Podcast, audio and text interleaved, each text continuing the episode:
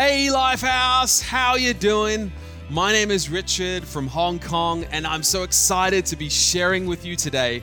If it's your first time here at Lifehouse, we've been going through a message series called The Holy Spirit, God's Presence on the Earth. And I believe God's presence is there with you right now, with me right here.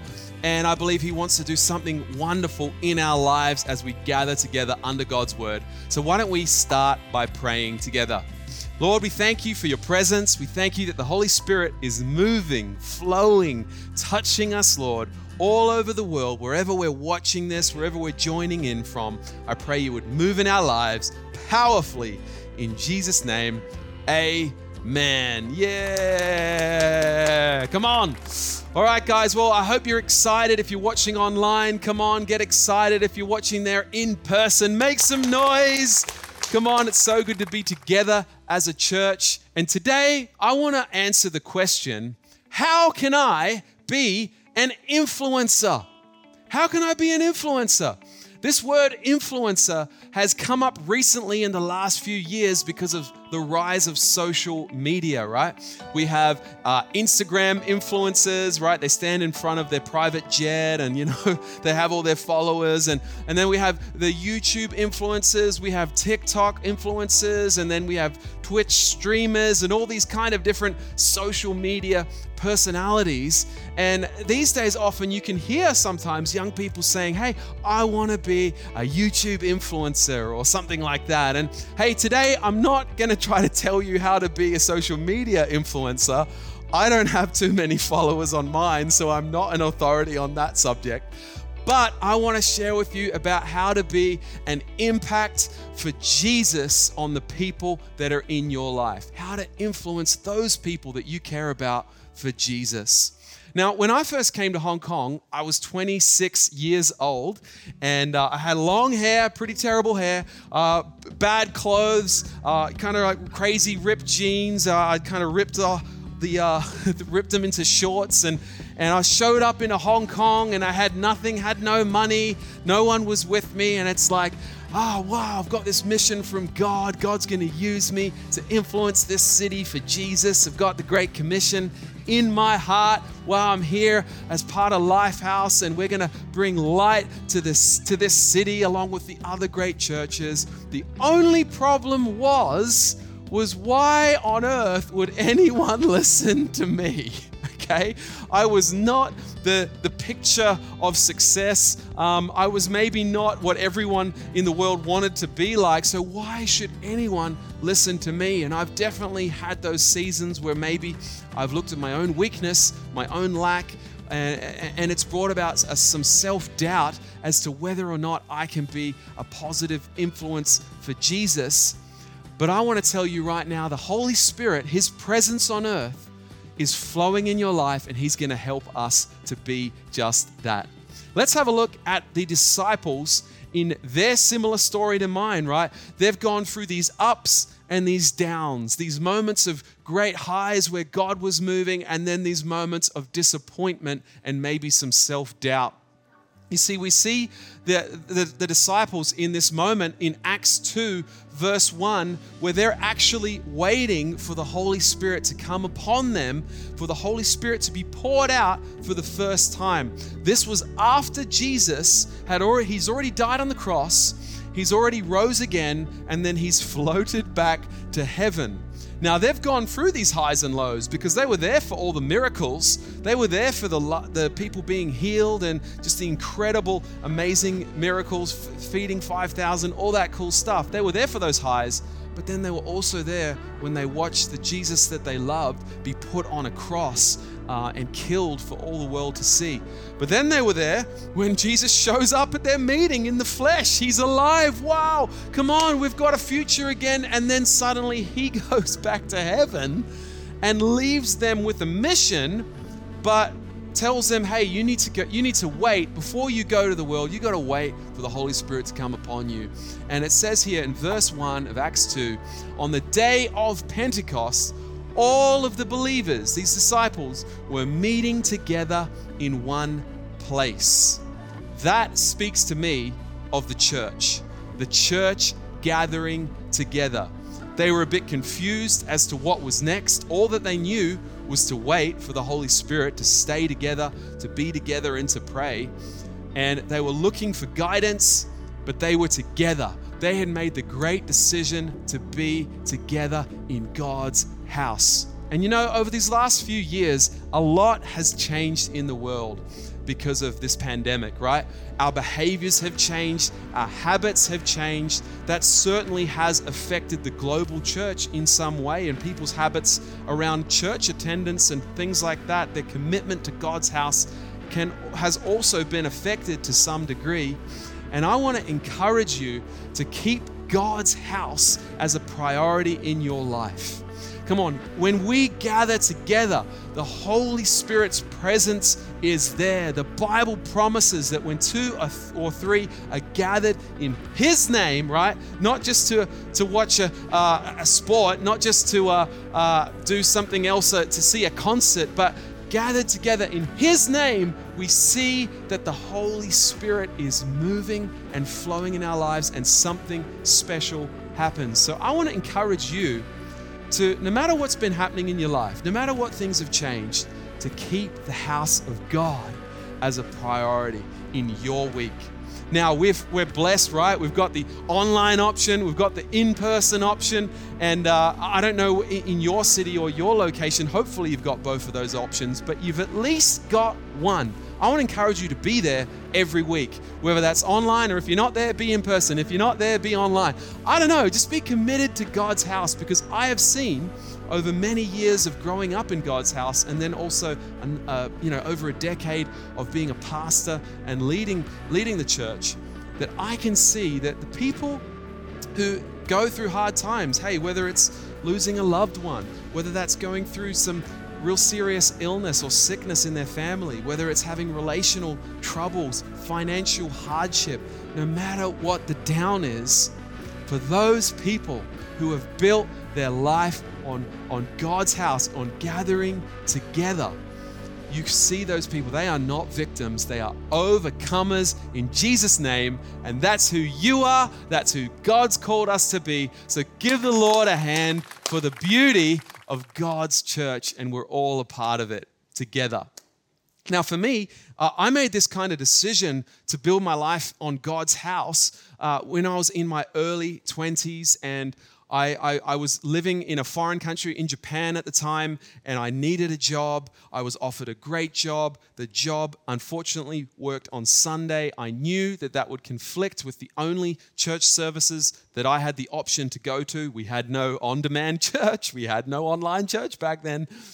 And I knew that if I said yes to the job, I was essentially saying to no to church every week. Not just no to church occasionally, but no to church every week. And I just decided in my own heart, you know what? Jesus, you have absolutely transformed my life in this church. And I'm not going to compromise my being a part of God's house for a job. And I said no to that job. And you know what? God blessed me. I got the job. They offered me a different day. They changed the whole schedule for me. And I ended up with the best of both worlds. God's blessing was on it. So I want to encourage you Come on, make the house of God a non negotiable in your life, and I believe you'll see the Holy Spirit uh, power operating in you as well. We see in Acts 20, uh, in Acts 2, verse 2, the next scripture, that suddenly, right, they're all gathered together. Suddenly there was a sound from heaven, like the roaring of a mighty windstorm, and it filled the house where they were sitting. Then, what looked like flames of tongues of fire appeared and settled on each of them. I can't imagine what that was like. I've never been in a church service where there was literally heads on fire, you know, but fire on top of people's heads. Crazy. That would have been amazing. I bet the people who missed out on church that week felt like they had really missed out on something. Um, and but the Holy Spirit shows up just as Jesus had promised. Because just the chapter before, Jesus had said in Acts 1, verse 4 to 5, it said, Once when he was eating with them, he commanded them, Do not leave Jerusalem until the Father sends you the gift he promised. Remember, we don't work for the Holy Spirit, it's a, he's a gift for us. As I told you before, John baptized with water, but in just a few days, you will be baptized with the Holy Spirit.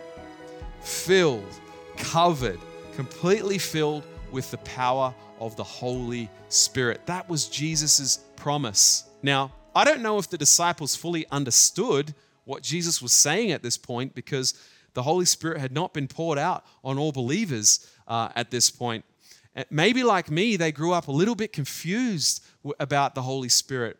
See, I've actually been in church life my whole life, and uh, sometimes I've, I've seen many different things in church life, and I've sometimes seen some very wonderful things happen and people say oh that's the holy spirit moving and then other times i've seen some things that maybe seemed a bit strange to me and and people would say oh that's the holy spirit moving and when when he shows up that's what happens and i haven't always understood all of that and so it left me with a bit of confusion but i just remember growing up in church life as a teenager and i just wanted to be able to bring my friends to church I knew that my friends needed Jesus. I, I didn't want them going to hell. I wanted them to, to know the full life that we have in our hearts and also heaven when we die.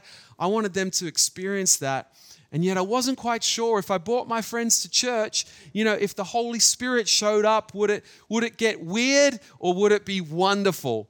And uh, I want to show you through Scripture what Jesus describes as happens when the Holy Spirit shows up. Acts 1, verse 8, right? A few verses past the last one we just read. It says, But you will receive power when the Holy Spirit comes upon you, and you will be my witnesses, telling people about me everywhere in Jerusalem, throughout Judea, in Samaria, and to the ends of the earth. Jesus says that when the Holy Spirit comes, you will receive power to be a witness. Power to be a witness for Jesus in your local area and throughout the world. You know, I want to encourage you whether, whether you feel like an influencer or not, you already are an influencer. Whether you want to be or not, you know, you are. You're going to naturally be influencing the people that are in your life. We are social creatures. We live in families. We're, we're meant to be together. We're relational and we rub off on each other for good or for bad. And recently I've seen this happen in my own marriage. Eight years ago, I married my beautiful wife, Janice, and we were very, very different people. We still are but we were really, really different. She's the loving, caring, sweet one. Oh, that's why I married her. She's amazing.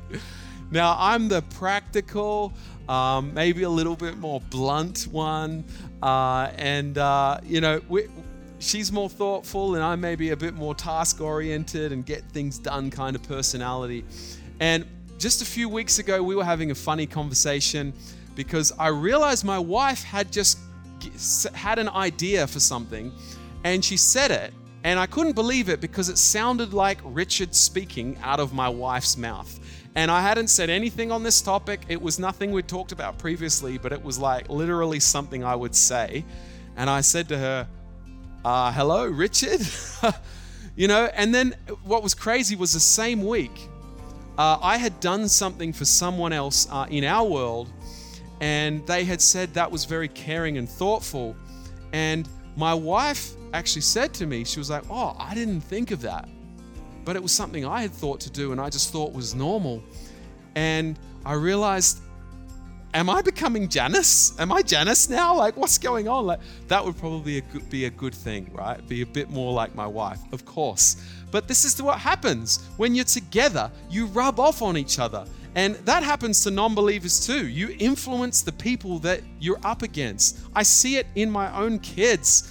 Oh, this is the one that breaks my heart. As I see my, my eldest son, Zachy, he's, he's six years old and he bites his fingernails because daddy bites his fingernails. I hate this. It's a terrible habit. I've done it since I was young. And uh, I see it in my own son, and I tell him, hey, hey, boy, don't don't copy daddy. Don't bite your nails. It's gross. But how can I how can I go against my own model? I realize I'm, I'm, I'm influencing my kids all the time, whether I want to be or not. And so the real question is not will we influence? The question is how will we influence our world? How will we influence our family, our friends, our colleagues, the people that we come into contact with every day? Because Jesus said, He gave us this great mission. It's called the Great Commission. Matthew 28 19. He said, Therefore, go and make disciples of all the nations, baptizing them in the name of the Father, the Son, and the Holy Spirit that's the kind of influencer that you and I are called to be. The disciples, they had this mission, right? They already had this, but they needed the Holy Spirit's power to come along and give them power to be a great witness and to fulfill this incredible mission. We go to Acts 2, verse 4, right? They, remember, the disciples have these tongues of fire on their heads, and says, Everyone present was filled with the Holy Spirit, and they began speaking in other languages as the Holy Spirit gave them this ability. This is incredible. This is a supernatural ability that the Holy Spirit gave them, right? To speak in other language. Jesus, I've been in Asia for like 15 years and I still can barely speak another language. Like, where's my, where's my special ability? I don't have this one yet.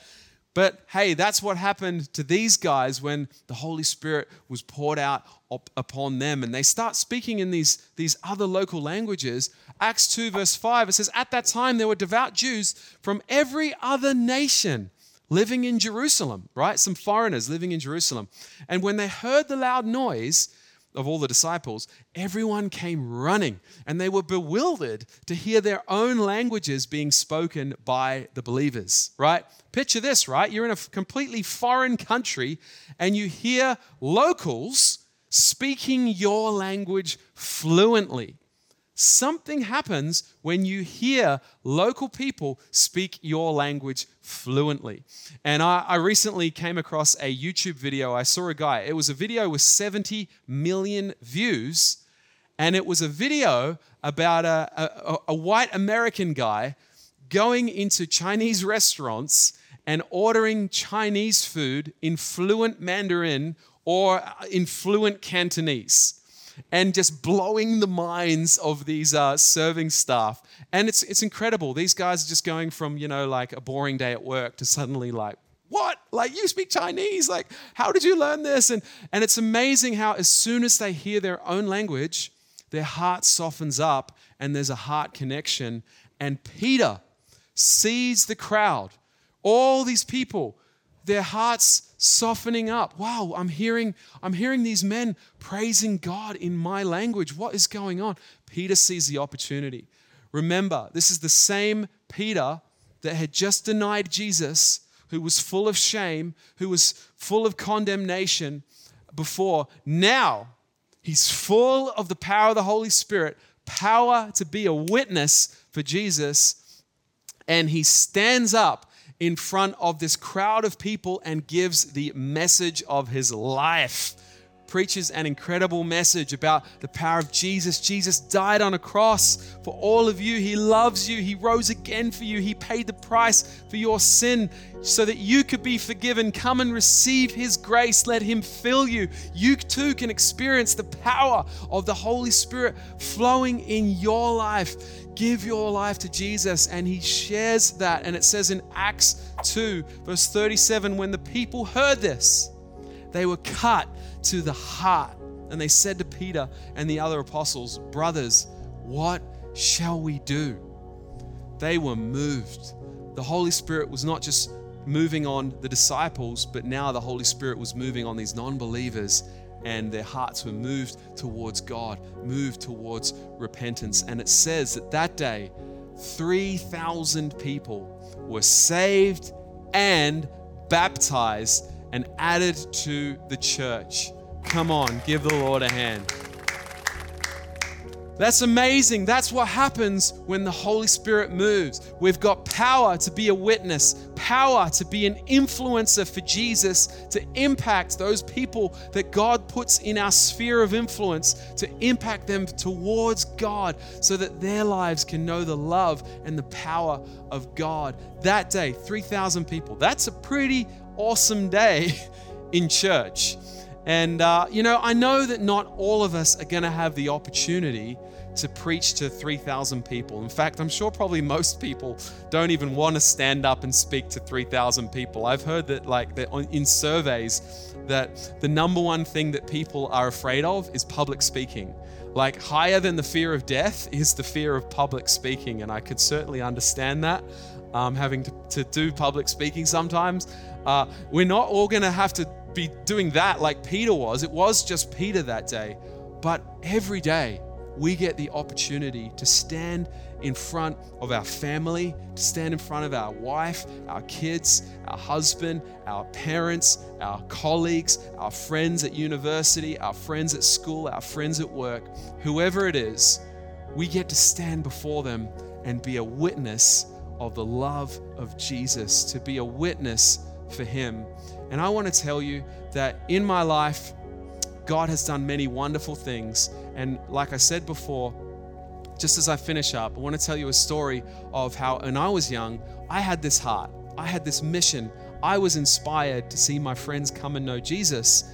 And uh, sometimes when you're when you're inspired, you're passionate, uh, especially when you're young, sometimes you can be full of passion, but sometimes maybe lack a little bit of wisdom, all right? And so, me and a couple of my Christian friends, when we were at our high school, we wanted to reach our friends for Jesus. And so we decided, you know, what can we do? Like, how can we show people the love of God? And so we decided that we'd get uh, out the front of our, of our school and uh, at the entrance of our school, where all the kids would come into school every morning, we'd get there really early and we'd stand in front of the flagpole, we'd stand around it, and we'd bring our acoustic guitars and we would worship and we would pray and we'd be shout to the Lord.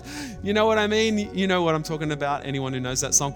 And we're, we're worshiping in, with, you know, hands in the air in front of our high school. And uh, unfortunately, not many people got saved that day. okay, we certainly were inspired, we were, we were passionate, um, but maybe we just looked a little bit odd. I don't know. Maybe it wasn't quite quite the right connection to win local uh, 16 year old Australians to Jesus. Uh, it wasn't the coolest look in the world. Uh, but yet, I actually did see God move in uh, my friends' lives, and uh, over over the, the kind of senior years of my high school, I'd been praying for my friends. My church had taught me to pray for your friends to know Jesus. So for a number of years, I prayed for them. And uh, I just kept inviting them to church. And I decided that I would not compromise on sin. That even though I loved my friends and we'd hang out together, I wouldn't get involved in maybe same, some of the same drugs and alcohol and sex and some things that I shouldn't have been involved with because it was sin. And I'd never judged my friends for it, I never condemned them for it, but I just didn't take part in it.